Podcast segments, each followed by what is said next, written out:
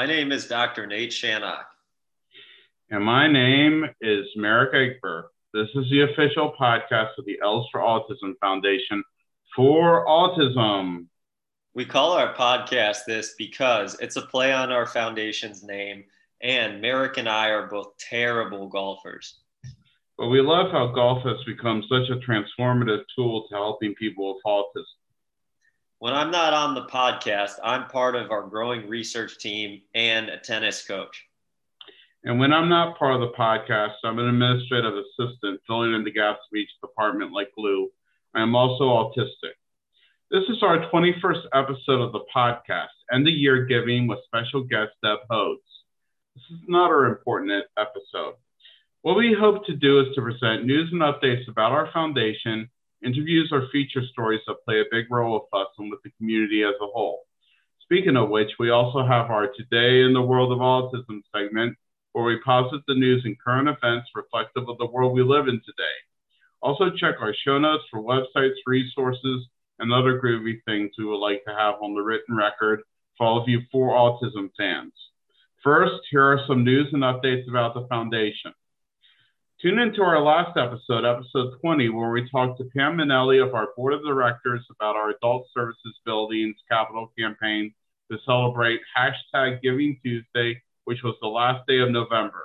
Make sure to listen to the whole program to get an idea of what we were doing as a foundation during that time and learn something new about the autism community for our Today in the World of Autism segment.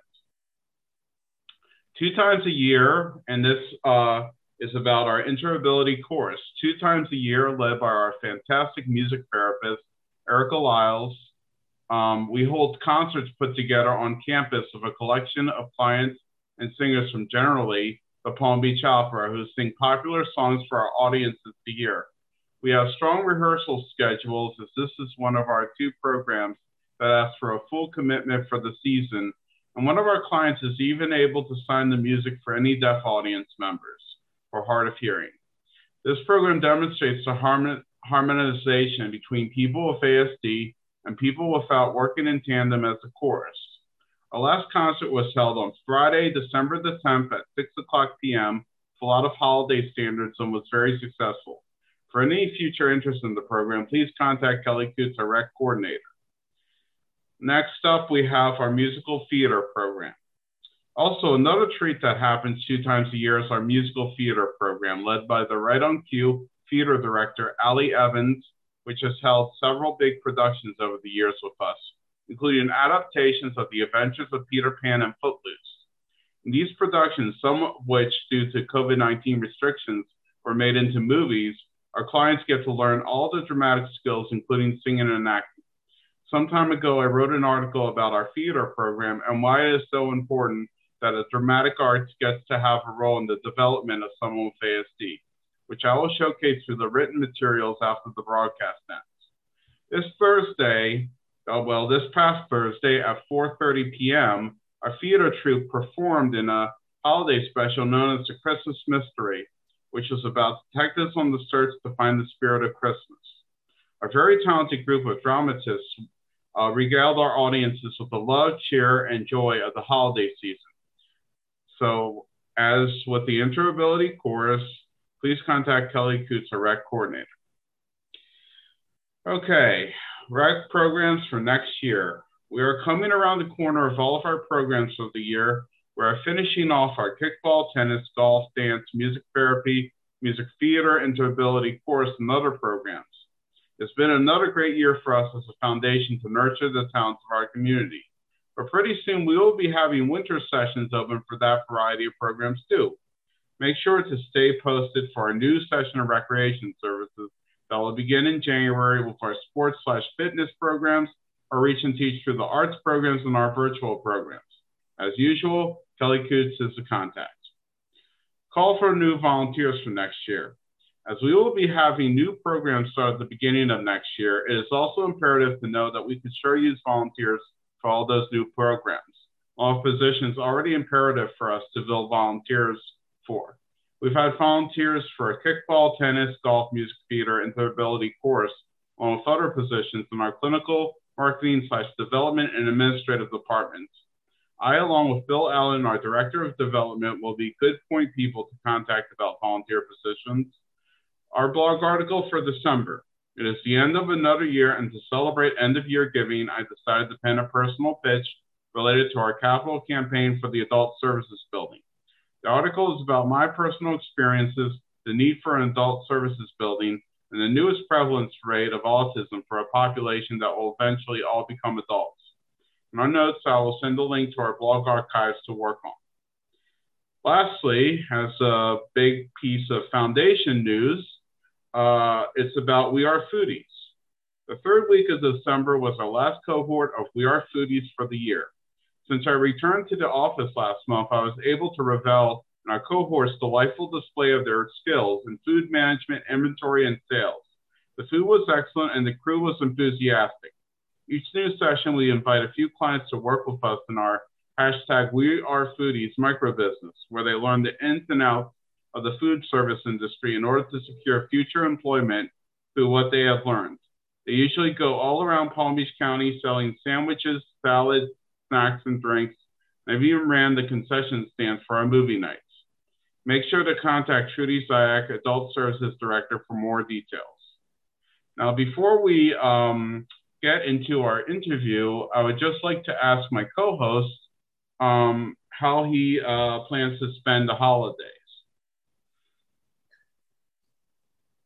Well, so, uh, Nate, how do you plan to spend the holidays?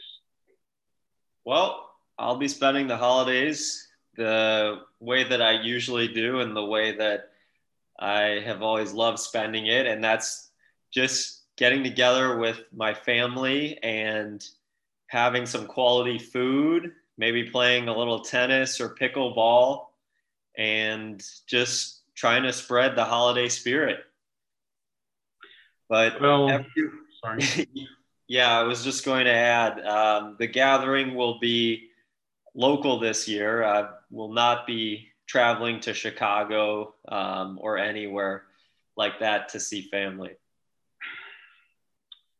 Well, you're going to stay local, and I'm going to trek around the Pacific Northwest in Idaho, Oregon, and um, Washington State because Idaho and Oregon are the last two states in my 50 state journey that I have yet to completely visit. So, um, hey, producer, can we get some applause here? Um, I will try to add some sound effects in post production, but I have a feeling that it will just annoy the heck out of people, so I'm not going to do it.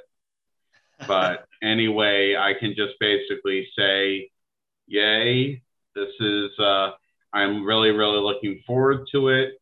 And um, have you actually have you been to Idaho, Oregon, or Washington State before? I have not been to any of those three states, and I I want to tell you, Merrick, how impressed I am with the journey you've taken to to at some point in your life this will this will be you reaching all 50 states. And um, what a great way to celebrate our country and um, all the great landscapes and and places to visit there are here. I think that's just super cool. Yeah i don't even know if the boy scouts have a badge for something like that. Because that is definitely a merit badge of some sort. I should probably ask if i can get you know, it would have an image of the whole country, including Hawaii and Alaska, and it would just have like all 50 or like it would be like in gold or something, a gold backing, and you would just have like this circle of like all the states and everything, and I could just show it around and wear it and be like, I've been to all 50 states, you know, and uh, I could basically ask, well, what have you done? But they'll probably say something like, I, I discovered a cure for cancer. And I would just be like, you know, you, you really outdid me. You did so much better than I ever did. I just went to all 50 states and you found the cure for cancer. So, well, you know, I, I don't think you'd come across too many people who could outdo you in that sense. Well, what about someone who has explored um, you know, the greatest reaches of the world. all over the every continent. Uh, you know, well, I would just say I've been to all 50 states, and then they'll ask me, well, where have you been outside the country? And then they'll just rattle off obscure name after obscure name, like a coworker I know. But uh, I'm not really going to point out his name or anything like that. But uh, a, a, really, really, really smart individual, and I'm pretty sure that uh, I haven't really asked him too much about traveling, but I'm pretty sure that you know that that his vision of a travel journey would be a lot more uh, ambitious than mine would ever be. I'll tell you what. After you visit Idaho, Oregon, and Washington State, I'm going to put you on the spot and ask you to provide us with your favorite five states that you've been to. Well, it's funny because I actually could come up with three of the five right now, but um, I, I, will wait until I visit them all, and then you can ask me about the top five states. You heard it here. To be continued next episode. next episode. All right. Anyways, on to the interview. all right. So, tis the season for giving. Generally, the largest period of time for charitable giving and donations would have to be November and December at the end of the year. Whether it be to celebrate the holidays, perhaps to bring in the new year, I've read that for some organizations, 30% of all donations and charitable giving happens at the end of the year, which has also been called end of year giving. Our special guest is no stranger to end of year giving. Ever since we recorded our contributions in 2016, she has been heavily consistent in giving, especially at the end of the year. Has also been a volunteer extraordinaire for us, especially in golf. Her name is Deb Hodes, and I have thought that for such an individual with such a heart, it would be good to interview her for our last podcast episode of the year. Please be sure to listen to every word as to how important our foundation and center are and why your donations, past, present, and future, can be so helpful for us to cultivate the talents of those with autism in order to help make a difference worldwide. Deb Hodes, thank you for being on our show tonight. Before we begin, is there anything you would want to tell about yourself that I missed in my introduction? Uh, no, I will explain how I got involved with the organization, why I, it has changed my life, and how important uh, the foundation is and how much how strongly I feel about end of year giving as well as any time giving, frankly, to the ELS uh, for Excellence School. Great preview. So let me uh, start off by asking you the very first question. Given that you are one of most avid and generous volunteers, could you speak a little about why you were first motivated to work with individuals on the spectrum? Sure.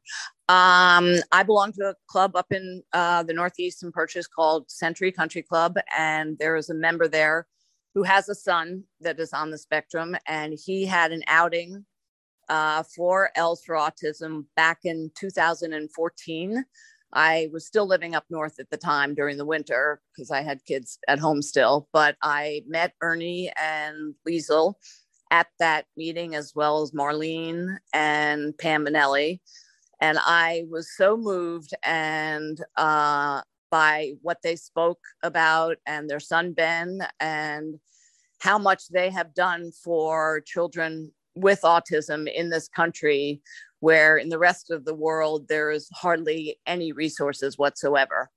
So at that outing, I actually went up to Ernie, introduced myself, and he said, Where do you spend your winters? I said, Starting next year, I'm going to be in Jupiter.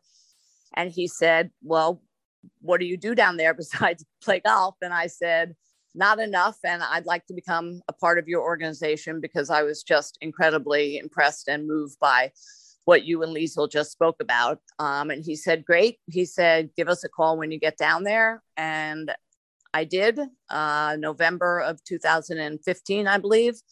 And I have been involved with the foundation and the school, mostly in the golf uh, and fitness area ever since. And uh, it has changed my life living in Jupiter during the winter. Okay. We know that our clients benefit greatly from the work contributed by our volunteers. but what have been some aspects of the work that are rewarding to you? Well, I've worked with a lot of the same kids uh, over these years, and I've gotten to know them, and they know me.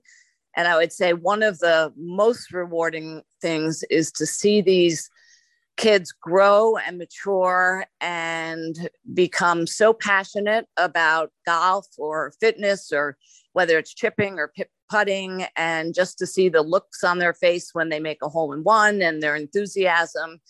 And it literally just lifts your spirits to see these kids get such joy out of what they practice so hard doing um, every tuesday thursday friday afternoon um, as well as I've met some incredibly wonderful, giving, loving people through the first tee.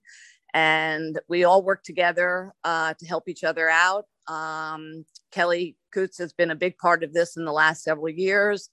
And it is one of the most satisfying things I've probably ever done in my life. Okay.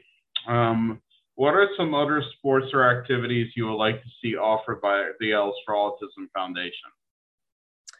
Well, um, we have tennis now. I think we're working on track and field. Um, I know that with one of the gifts I gave last year, we started a bicycle program, which uh, Ernie said was wonderful, and Ben loves it during the summer. I think believe we do it during the uh, summer camps where there are bicycles with two seats on them, and either an aide rides with a kid or or someone else, um, an adult rides with the kids, and they've loved that. Um, you know, it would be great to get a swimming program in. Um, I mean, there's so many sports out there, Merrick, that um, these kids could benefit from. That to see them blossom in golf, which is not an easy sport. Um, you know, we could try to add pickleball. We could try to add several um, other outdoor sports. Um, you know, swimming is one I think of, track and field. Um, we have tennis, and you know, I can't really think of too many else, but they, uh, you know, they just thrive on this stuff, and to see them outdoors, getting fresh air, and improving every year in this one sport um, has been just, un- you know, just unbelievable to me. And I do know that um, Kelly has. Uh, talked lovingly about the bicycling um, program that is now had on campus. Uh, you know, yeah, and she has great. talked about how Ben, um, who hasn't really, um, I think it was actually Liezl who uh, mentioned that that Ben, um, who wouldn't be expected to ride a bike all by himself because of the bikes that we have on campus. Right. He is basically having the time of his life. He is. Liezl told me to get him off that bike. he just loves it. And it's just great to see these kids so happy and get such joy out of, you know, just the little small steps in life.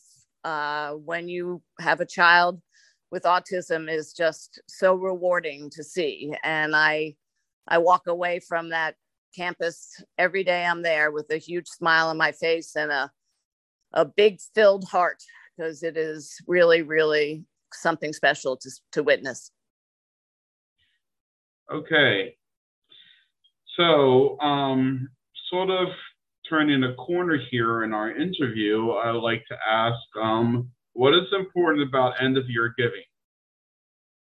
Well, I think um, you know, giving at any time during the year, Merrick, is really, really important. But end of the year is a time where you tend to reflect back on your year, other people's years, people who have been much less fortunate than you, whether it's because of tornadoes or earthquakes or COVID or whatever. But, you know, my involvement with Els for Excellence and and the foundation has been one where I I think of you know how lucky um, I am to be blessed with working with these kids and how contributing to their future and to what they may utilize to you know just get more joy out of life uh, at the end of year is a time where I tend to think about people who are less fortunate although I would say these kids are really fortunate because um, I I do know that they get incredible joy out of life. But for the families, I think it's you know it's a tough time of year, and the end of the year is no better time of year than to give to people who aren't as blessed as you may be in your life. okay. Well, that's definitely a great answer. Um, you know, it's it's all about reflecting on like a, a year at a glance. Correct. So that's fantastic. Um, why should people donate to us? Um, I think what Ernie and Liezl and Marlene and everyone else has done with the um, Els for Excellent School um, and the foundation is by and far one of the most successful um, foundations I've contributed to and been involved in. And I think what they have done and the foundation has done for children with autism, which there are very, very few resources for this, you know, type of um, type of school and what they have done with the Els for Excellent location and expanded it with the golf and the tennis and the new cafeteria, the high school. When I first started, there was no high school. I mean, all of the donations are just help making this organization something that can help hundreds and thousands of children and adults with autism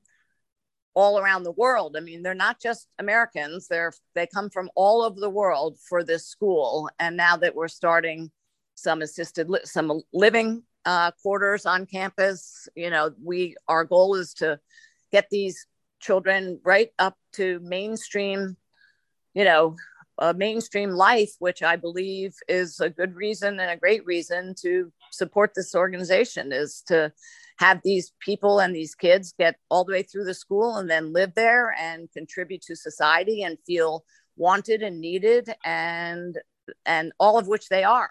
And they can contribute equally as well as anybody else.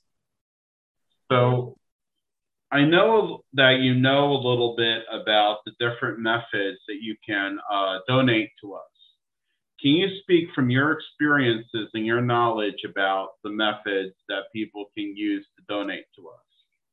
Sure. Um, well, you can certainly donate to the foundation in general, and you know it will be directed to a specific aspect of the school or the organization. Um, you can also donate specifically, like I did last year, to um, a new bicycle program, which we thought the kids would be in love with. And Ben, um, Ernie and Liezl's son, is so in love with riding his bike. Uh, Liesl says he, he never really gets off of it anymore.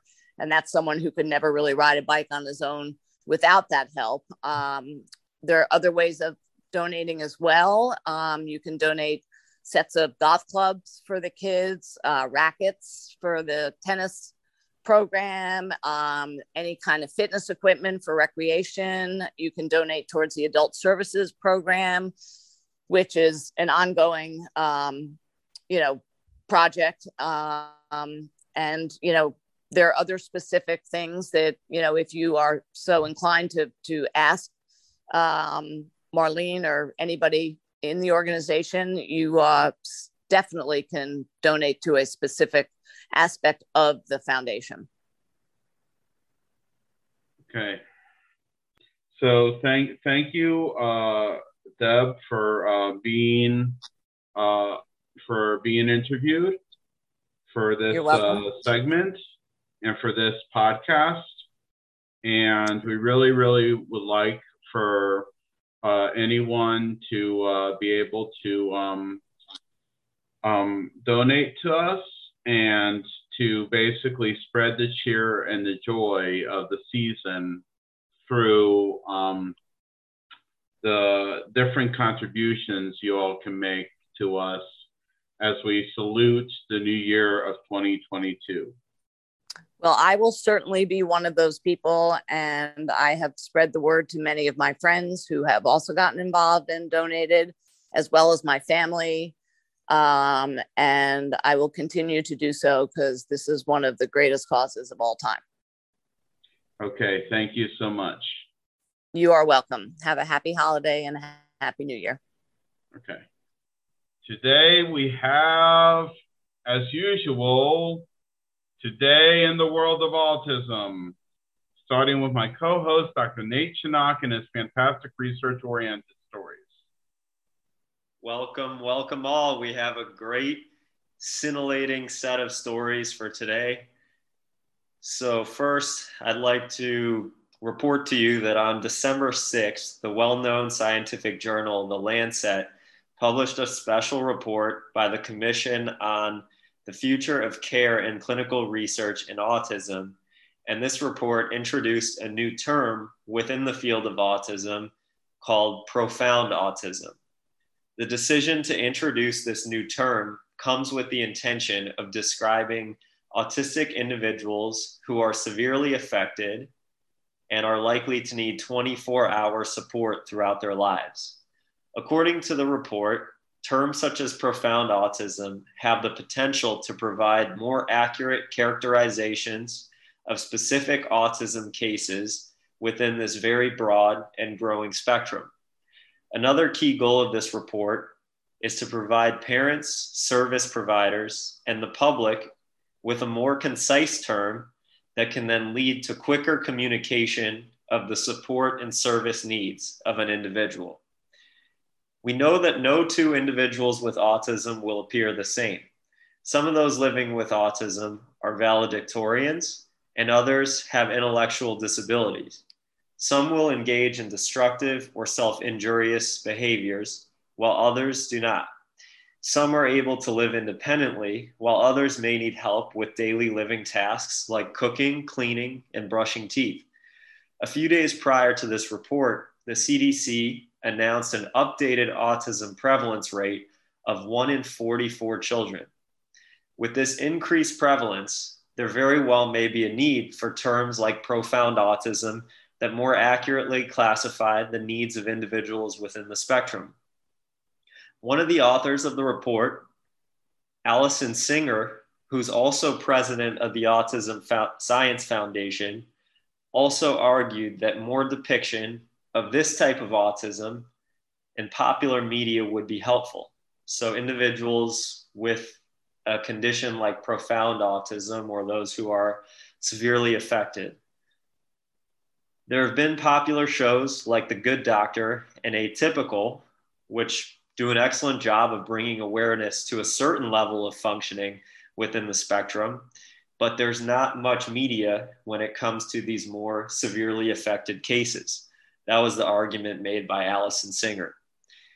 Merrick, what are your thoughts on the use of the term profound autism, as well as the statement by Allison Singer? So first, I would like to uh, talk about the term profound autism because not too long ago, there was a term severe autism, which was used to pretty much define the same type of person.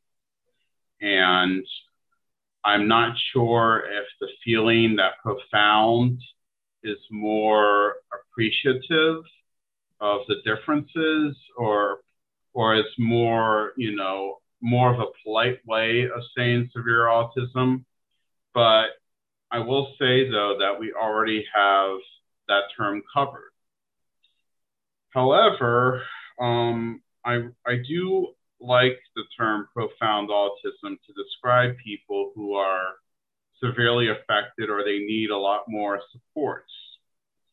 And I think that it's um, I, I think that it's a more descriptive way of classifying individuals. Because when you say severe, you know, it's just basically, you know, um, the, the word severe brings to mind something like a malady, or it brings to mind something like a disease or an illness. When something is profound, that all has to do with the mind that has to do with the neurology. That has to do with um, the way your brain works. And so, in a way, I think profound autism to use it is probably going to be uh, it's probably something that should catch on more. Now, we live in a world where it feels like every single year and every single day there's always something new developing in the field. I would not think that uh, in 2013 my uh, sub uh, part of the condition, um, Asperger's syndrome, would be basically absorbed into the umbrella concept of the autism spectrum. I never would have uh, thought that that would happen. And now, what we're basically seeing is we're seeing uh, kind of what sounds like a substitution from severe autism to profound autism, which, like I said, is probably a more correct terminology to describe what autism is. Um, so I find that to be uh, very interesting. Um, because it was on December 6th when this all uh, came through, um, the problem is is that for other organizations and foundations to catch on to something like that um, at the end of the year, it's just you know, it, it's it's it's pretty. It's not the best timing for something like that, but I think that once all the smoke settles and once the holidays are over and once everything settles down, then it can be time to assess and understand the term profound autism. Um, this is definitely something that I think can uh, be uh, a very interesting discussion point on many different fronts. And so um, I'm very, very glad that you brought it to my attention, Nate. Um, as far as Allison Singer is concerned, um, I do believe that um, there has to be a greater diversity of representation with uh, that has to do with autism. Um, you have had examples of individuals who may have closer to a profound autism, like the character music in the movie of the same name, although she is nonverbal, uh, she would probably represent more of what Allison Singer is talking about. Um, you also, of course, have the icon of the whole thing with uh, Raymond Babbitt from Rain Man, who showed more of a sense of profound autism. I think that what maybe needs to be represented more are, are not the extremes. I think that there should definitely be someone who would sort of serve within what I would like to call the down the middle aspect of the community. And I know some of our clients represent that very, very well. They're pretty verbal, but they also, you know, they have difficulties, they have struggles, they have other things going on, but they're very verbal. Um, so it's like there's like a whole lot of stuff going on there. And I think that if you can show that middle road where the person would not be seen as having Asperger's and not be seen as having profound autism, but rather is the mainline sense of the phrase, then that would be uh, very interesting because, you know, so what I put in my blog article is that people like me are not, uh, you know, we we should probably not be the only face or be the face of adults with autism um, because you know so many adults with autism are not at all like me. And so many of them need a lot more supports than i do i just happen to be you know the biggest celebrities the most well-known people are those who are adults with autism and they are a lot like me but you know the, the people who sort of get overlooked are the ones who are not like me at all. And um, I'm just, I'm just glad to know every single person that is representative of every part of the spectrum. And I think that, uh, as I have said before, I think that what we need to do in order to create better representation is to make people realize that people who may need supports and the like are not dumb, are not stupid. They may have they may have difficulties doing things, but that they they have to be seen as those who who serve humanity and who serve in the same sense as anyone else in this world, and that they can be as useful, they can be as intelligent, maybe not in the uh, you know in the specifically clinical way, but in their own way that they can show their vast intelligence. And I think that that really is probably going to be um, going to be a goal. Um, yeah. To to basically get everyone involved. You know, it, it's it's it's important. Um, and uh, yes, if you just basically bring everyone's attention to people who function uh, more like me, then all you're basically telling people is that adults with autism are super geniuses or that they don't need that many supports. And, you know, once a, once a 16 year old um, who uh, needs a lot of supports becomes 20, those supports may not change. And people have to think about that. Uh, it's, it's, uh, yeah, yeah. So, and I'm also very grateful uh, for the Autism Science Foundation because they actually have uh, helped us with our support group for siblings with autism called Sam Sits Sick Together. So I, I really do appreciate um, the Autism Science Foundation. And I also really hope that because of our branch to, um, to them that, you know, that this could turn into a very interesting discussion about portrayals of autism in popular media and the term profound autism too. So this is an invitation, Allison Singer, to uh, you know, let's have a meeting of the minds here. Because yes. I would be very interested and fascinated in the discussion with you. We absolutely love the work that you and the National um, the Autism Science Foundation are doing, and um, very commendable work. Like Merrick said, anytime you would like to join us on the podcast, we will certainly reserve a seat. So, Merrick, you you provided a lot of insightful information there. I I wanted to respond at several points, but um, I'll try to try to hit on some of the highlights that I think you brought up. Um, first of all, the point that from a linguistic standpoint, profound versus severe, it sounds a little bit, I guess, more, um, maybe a little bit less intimidating um, would be the word that I would use.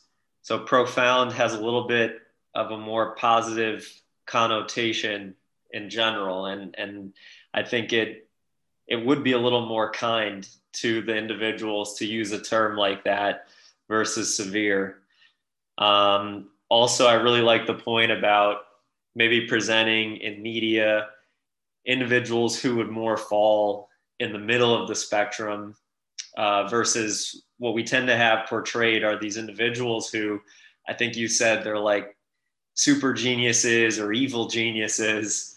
And um, they they are they're usually these very intelligent smart uh, funny appealing people. And i do think it's it's maybe a problem in both tv shows portraying individuals with autism and people in general uh, that we we kind of see a bias towards those types of uh, individuals. But to use um, clients, you know, people who are more similar to clients of the foundation that you and I have interacted with, I think would be uh, a really good thing to see. So yeah, just appreciate uh, your thoughts there. I do think it's uh, an interesting term, and we'll see in the coming months whether it catches on and if there's any potential movement with the the DSM, the diagnostic um, and statistical manual of mental health of mental health disorders to include a term like this or you know a separate condition somewhere down the road. Yeah i definitely do agree with you. It would be very interesting to see how they would update how, well you know because it is basically when it comes to my condition it, it's basically uh, what people would call the bible of you know relevant relevancy about uh, anything related to like neurology mental health whatever it is. And uh, so basically um, it's that's that's sort of what we follow and that's sort of where we go you know. If it basically says that you have to, you know, use the term profound autism, I'm sure that every single organization and foundation will maybe use that term, but it's like Asperger's. Um, you know, I still use that term to define me, even though the DSM says it doesn't exist anymore. I still use that term. I know many others who do. But I think that the difference, though, is that when it comes to a term like profound autism, you know, those are individuals who need a lot of support and who who need you know they, they need the kind of uh, help that um, and they don't have that kind of culture i guess that that would you know lead to like uh, you know the strongest self advocacy and the like. If i'm wrong then you can correct me but um, ba- basically, um, you know, it's it's. Uh, I, I I think that the profound autism will catch on a lot greater than the erasure of Asperger's syndrome. Is what I'm saying. Yeah. Yeah, it will be very interesting. So I'll skip on to my second story here, which is a little more um, neuroscience related. And so I want to report on a study that was done at Yale University where uh, they found an interesting finding in terms of how white matter is distributed across the brain of individuals with autism. So, first of all, I want to point out that within the brain, Gray matter represents all of the billions and billions of neurons, while white matter represents the connections amongst these neurons. And more specifically, the imaging of this white matter is a reflection of a substance called myelin sheath that is a substance in the brain and it helps speed up the rate at which messages are transmitted from neurons to neurons. So the more white matter that you see, it's kind of a proxy for connections. Um, and you can think of gray matter as the actual computer and the white matter as all of the circuits needed for the computer to send information. So this team of researchers at Yale, they analyzed and published the results of their study, which looked at a technique called diffusion tensor imaging, or DTI.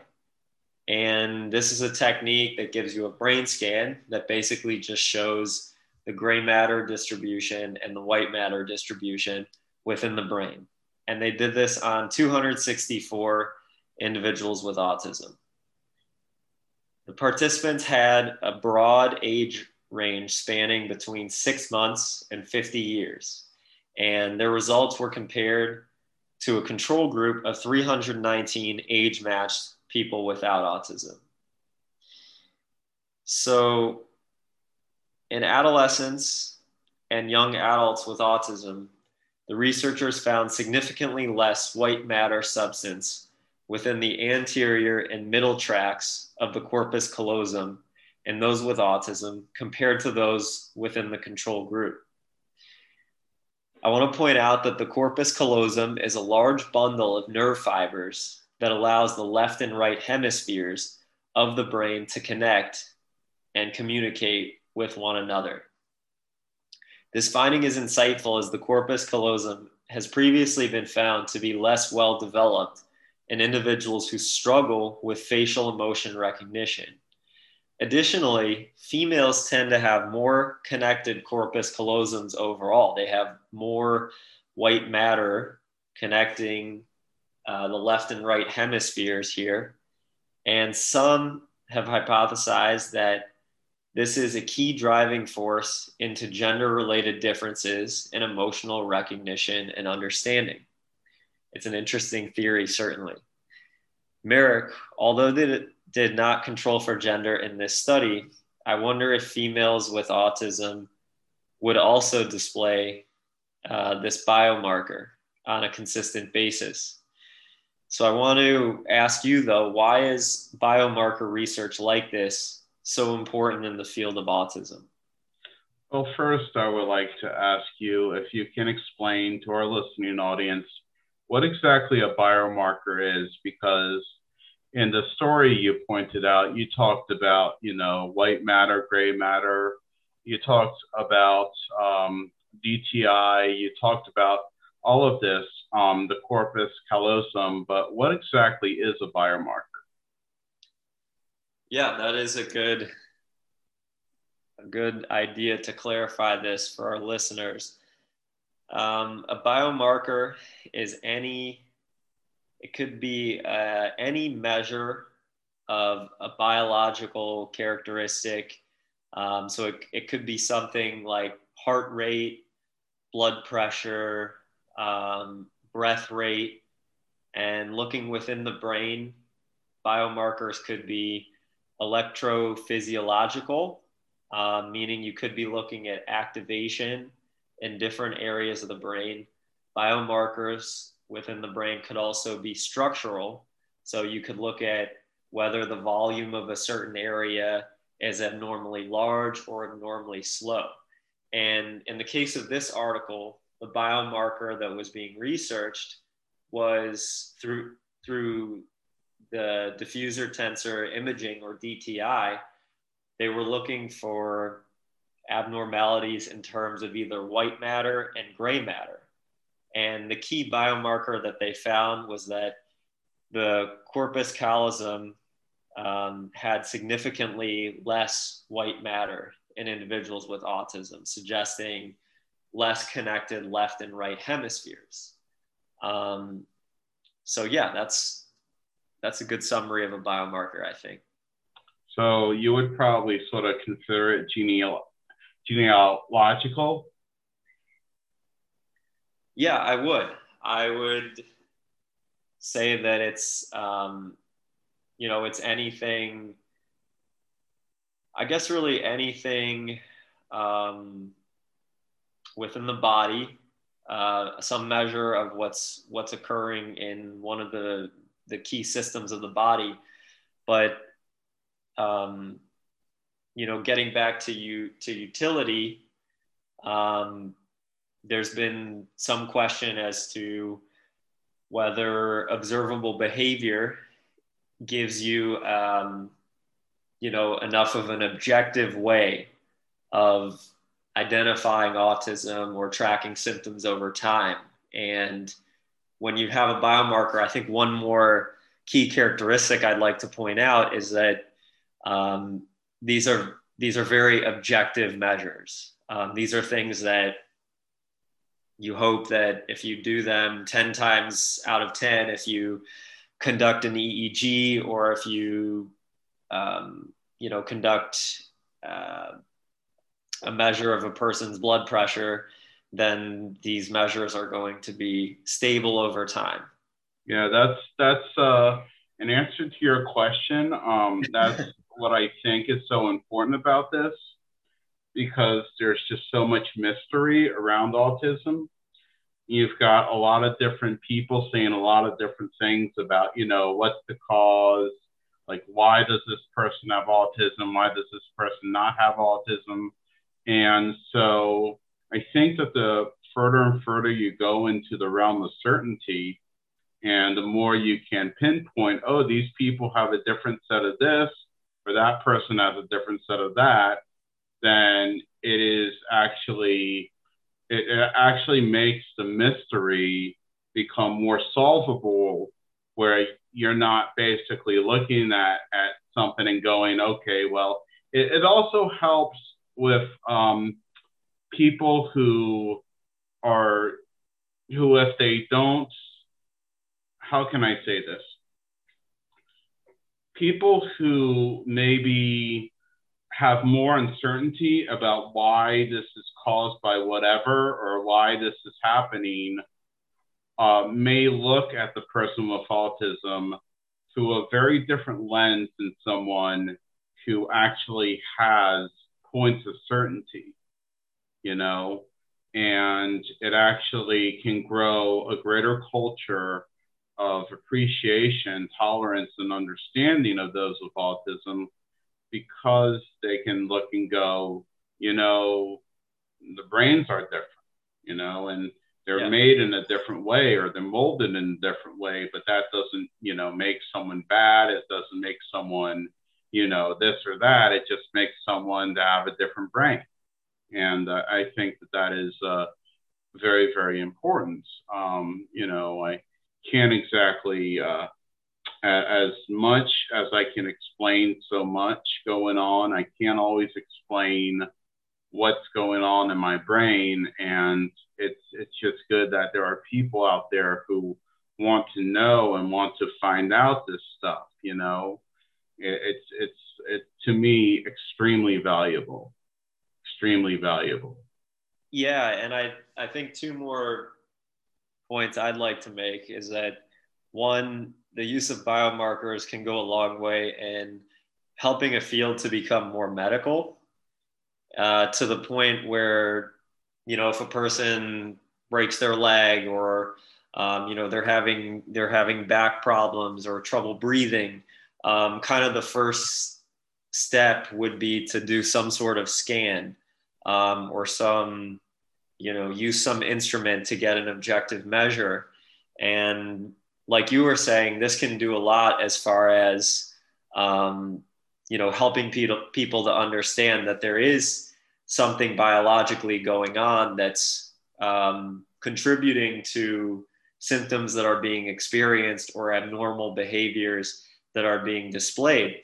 And this is by no means to try to minimize the importance of behavioral observation and behavioral training in general. These are extremely important within the field of autism, but mistakes can be made in the diagnosis process and having biomarker tools to help aid that process and also to even possibly screen symptoms before observable behaviors can be recognized is just another great tool to add to the toolbox in this case.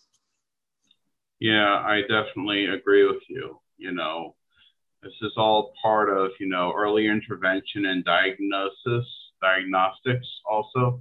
Um, you know, so, something like this, if this works out well enough, you know, and we've gotten our biomarker index to a great uh, level of objectivity, you know, then that that's really good news for people specializing in early intervention and diagnostic research, and basically uh, pinpointing the diagnosis, uh, you know, as early as possible. And I, I just think that that it's uh, really, really important, and it can it can make a difference in someone's life.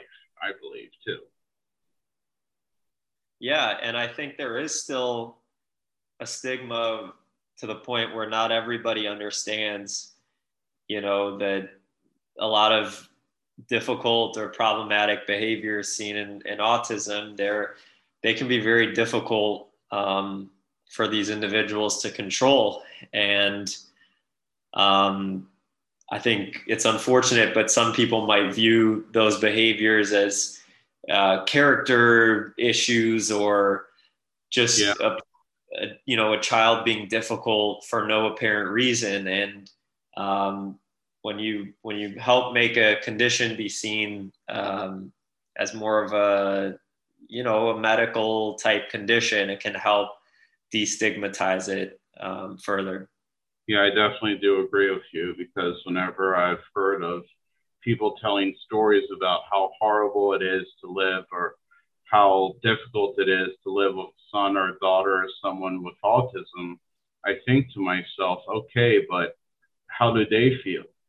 You know, yeah. how, how do they feel? Is it really just, you know, how you feel or is it how you feel and how they feel? I think it would it would make that person without autism uh, feel a little bit be, become a different person. You know, find a side of them that they haven't thought about before, um, because you just don't know. For someone suffering from such profound autism, you don't always know what they're thinking. You don't always they, you know that there's some activity going on, but they are trying so hard to express it. They're trying so hard to, you know, figure out how to communicate, figure out how to express themselves, figure out any which way that they can belong and that they can be a part of what's going on. And um, there is nobody. Um, it's it's uh, a point in which the matter is is that um, there are people who would consider themselves, you know, spokesperson for those types of individuals, but usually uh, when I was younger and I would hear stuff about how hard it was for, um, and I know it's very, very difficult. It definitely is very, very difficult. But, you know, who is going to take the side? Who is going to take the voice? Who is going to uh, think about um, what the child or what the individual is going through?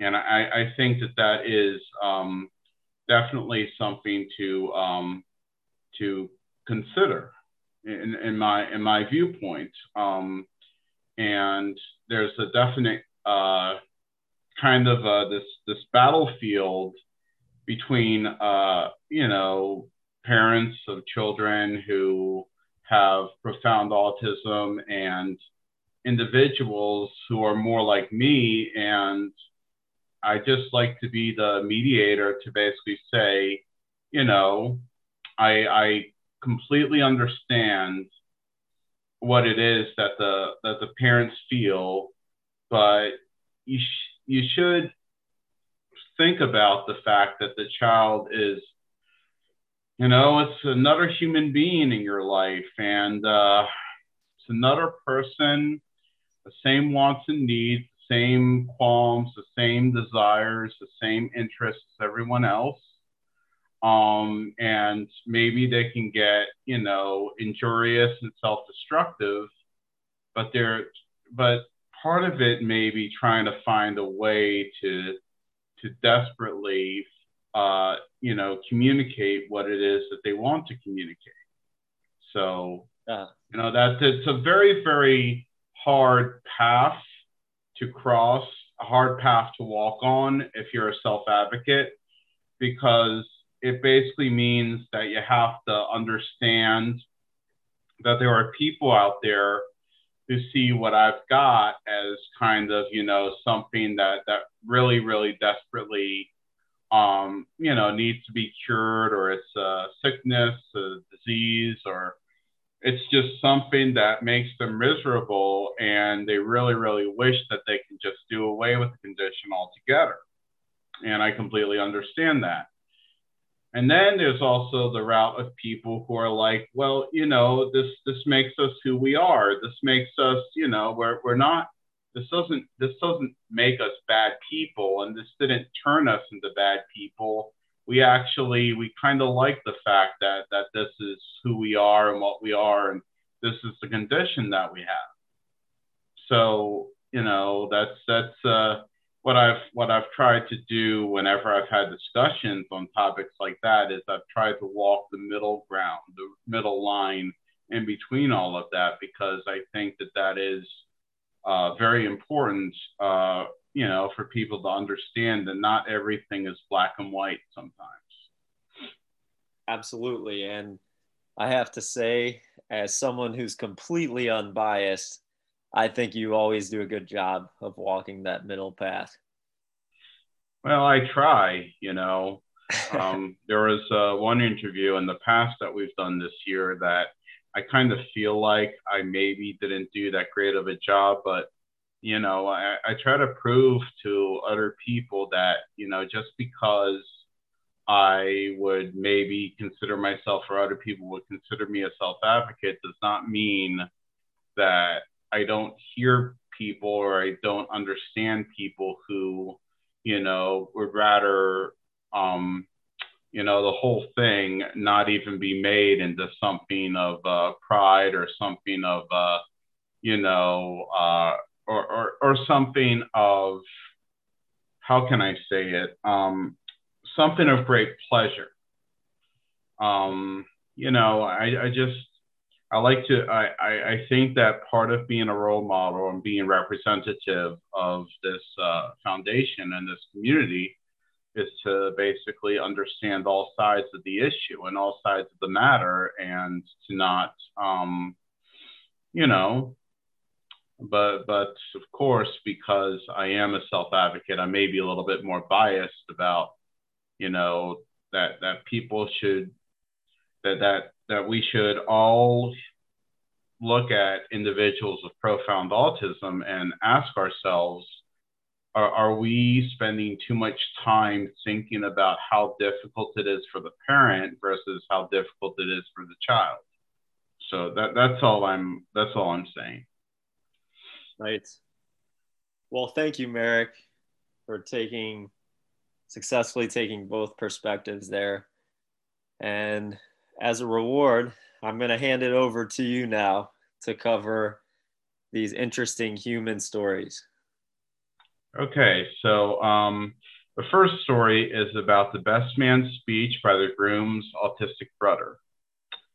Social media has been called so many different things a drag, invasive, demoralizing, perhaps also enlightening, empowering, and connecting.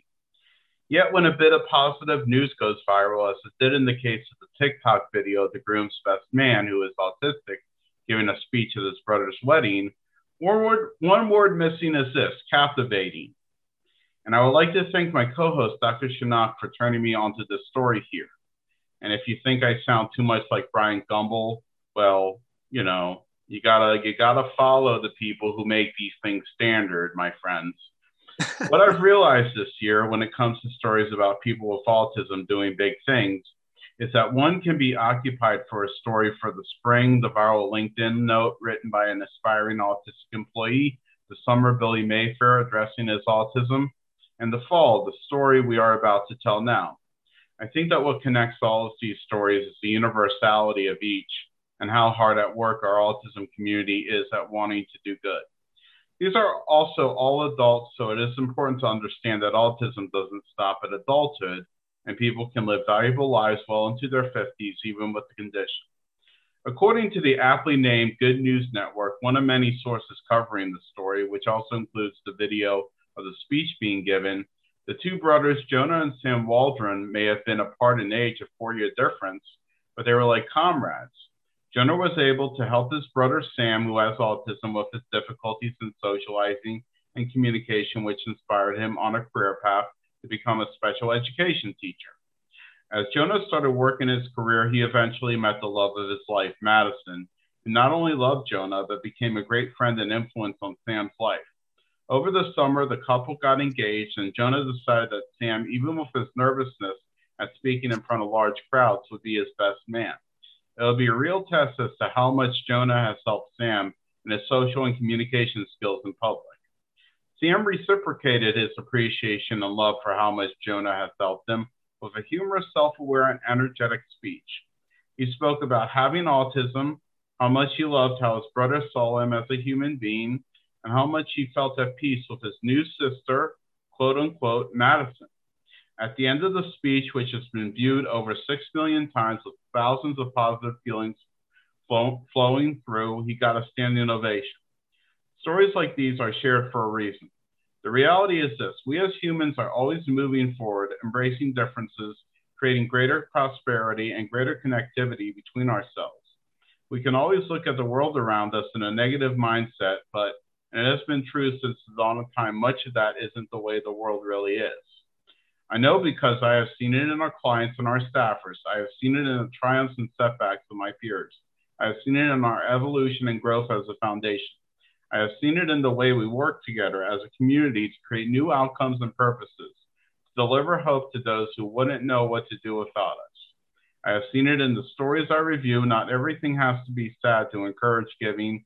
Sometimes the best gesture is through positivity, happiness, and encouragement. Now, here's a long, hard load to uh, dump onto you, Dr. Shanok. but uh, this, this story shows that with enough practice, treatment, and therapy, someone who may have ASD could potentially speak to 170 people at a wedding and be very successful. Since your time with us overall, what differences have you seen through our clients through exposure to our programs and services? First of all, I appreciate the question. I want to backtrack just a minute and and talk about the speech and just how how moving and magnificent I thought it was. And um, you know, there there are themes within the speech that um, are applicable to not just the autism community, but just the whole human race in general. Um, you know, things like brotherhood, um, having each other's backs, um, fear of public speaking. This is uh, this is a, the most common fear, even more common than the than a fear of dying. So there's a lot of just relatable elements um, that are in this speech, and I would highly encourage everyone who has not seen it to take a look at it. But uh, to answer your question, Merrick, um, the differences that I've seen through our clients um, through the exposure to the the programs and services we offer. I would just say that um, so many of, of the differences are really just um, I think the best word to use is impactful. I think that you know having the opportunity to to see our clients um, experience things that you want to see in all humans, like joy, self sufficiency, camaraderie, working with their peers. Um, the programs we offer, they cover such a wide variety of domains. And I think that's, that's what makes our foundation so unique is that we offer not just, you know, ind- things like individual behavioral therapy that are so useful, but opportunities for you know our clients to work together in recreational activities like music art even sports. And you know there are beautiful um, there are beautiful moments and and beautiful connections that are made through these programs. And it's not just with the the clients who are engaging together but it's their um, interactions with our employees and the volunteers who are kind enough to give their time.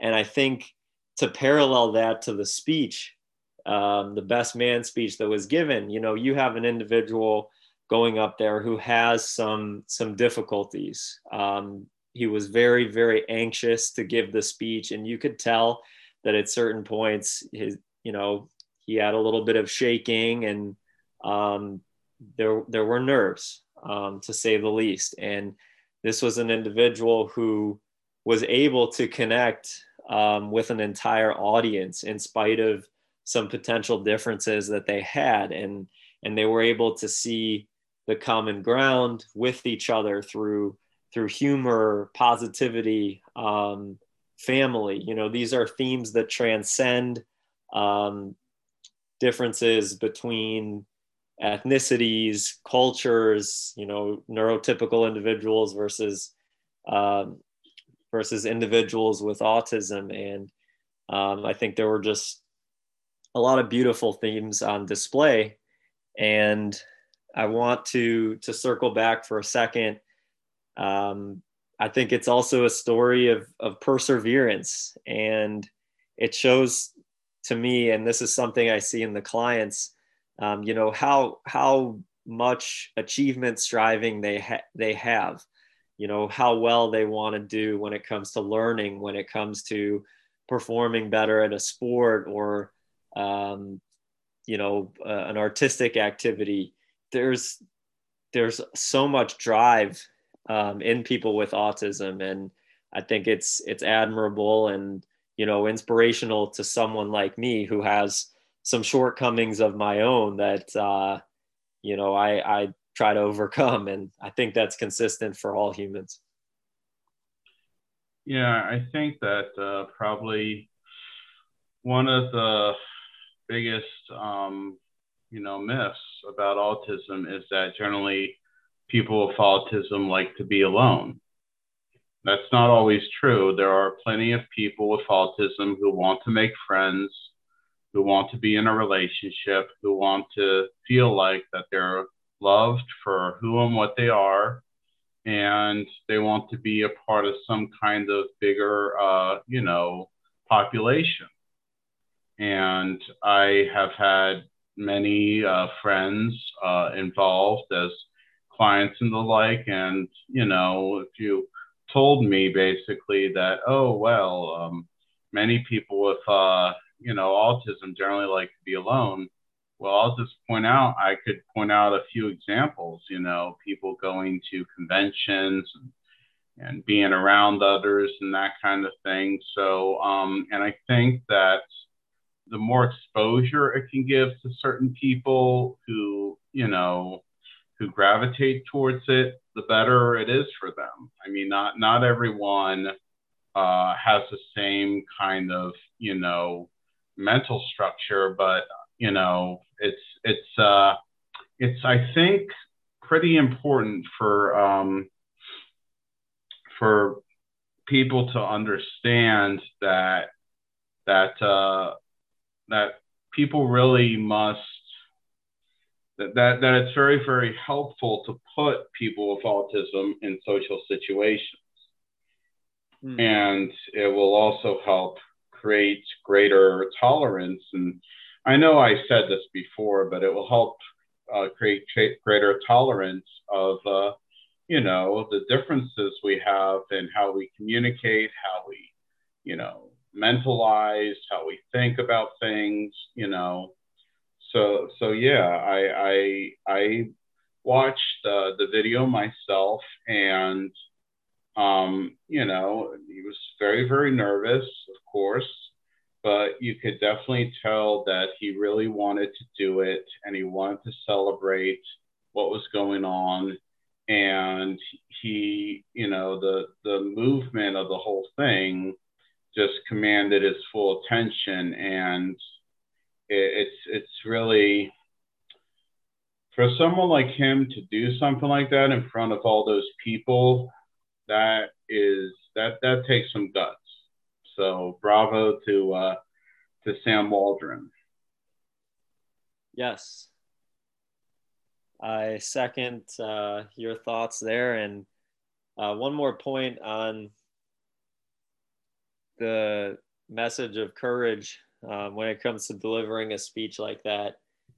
Um, I think you hit on this a little bit, Merrick, but it's not it's never good to avoid or run from those situations. Um, there was an instance of Sam, and he really just he knew the importance of that moment for his brother and his family, and he he dug his heels in and he he got through it, and he did an amazing job.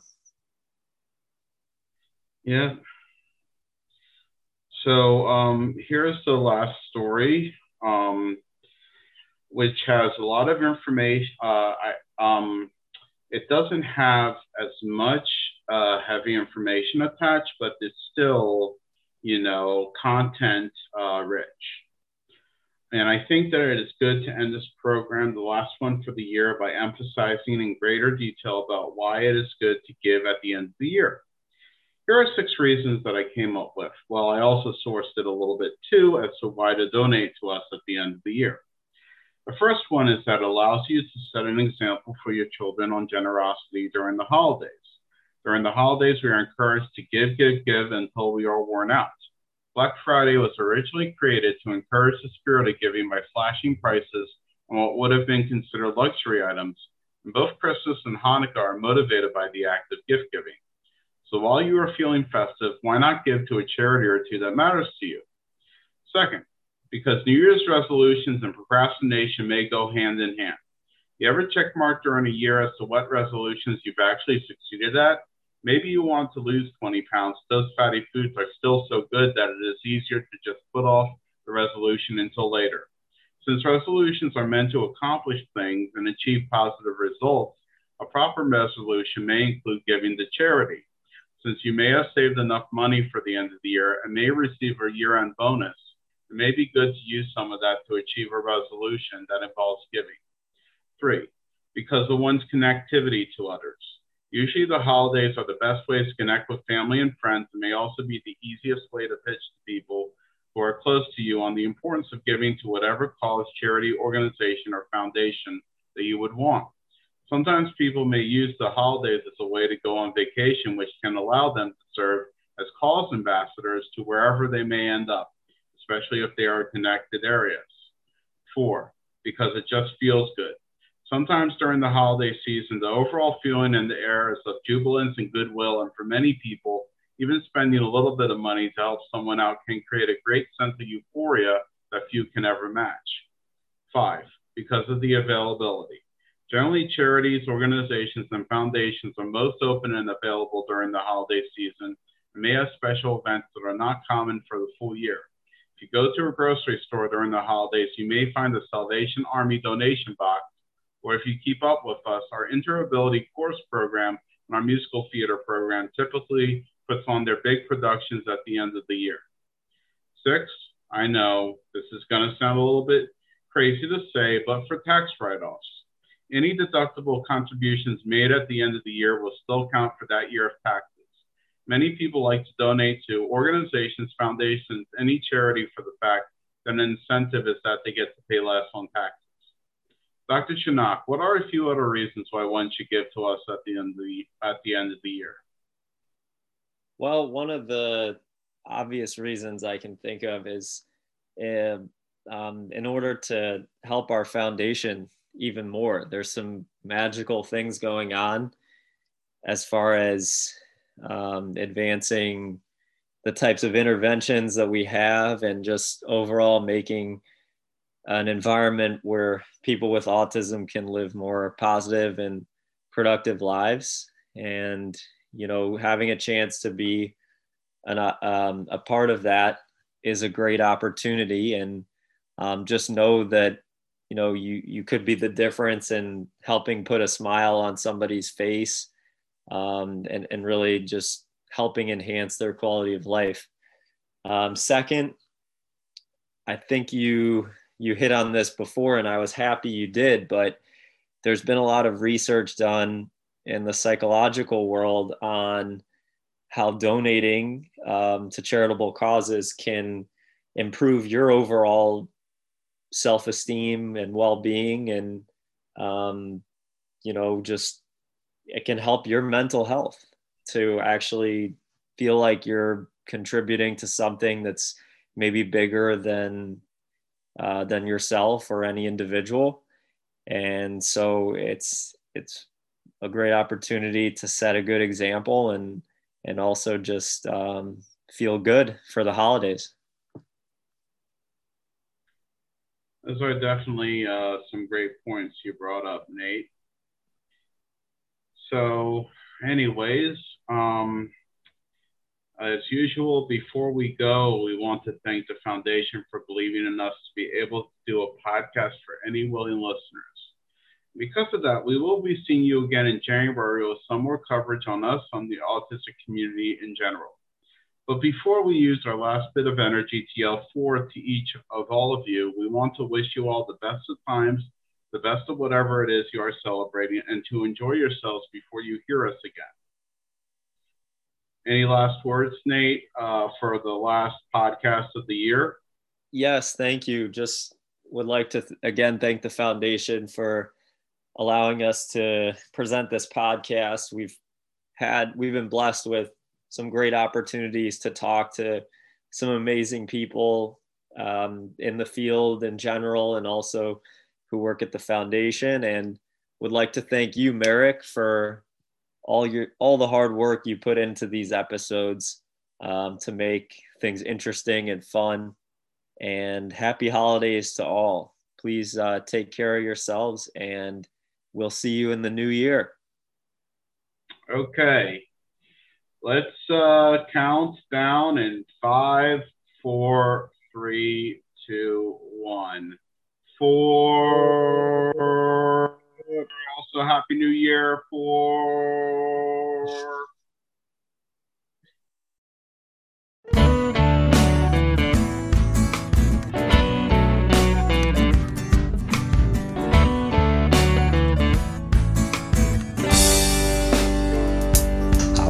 I could fly so high, oh, like a butterfly. I fly into the air so high, oh, like a butterfly.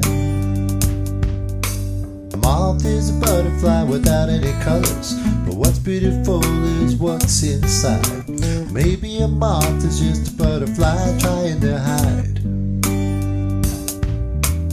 I'm just a caterpillar crawling around. Knowledge in my head, but my feet on the ground. Soon I'll be like an angel in the sky, like a butterfly. I wish that I could fly so high, oh, like a butterfly.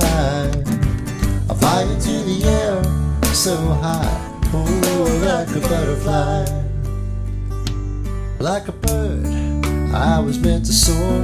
I will fly through the sunlight and even when it pours. You can't stop me when I get a hold of the wind.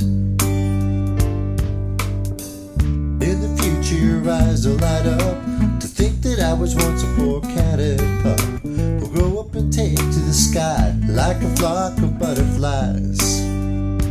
I wish I could fly so high, oh, like a butterfly. I'll fly into the air so high, just like a butterfly.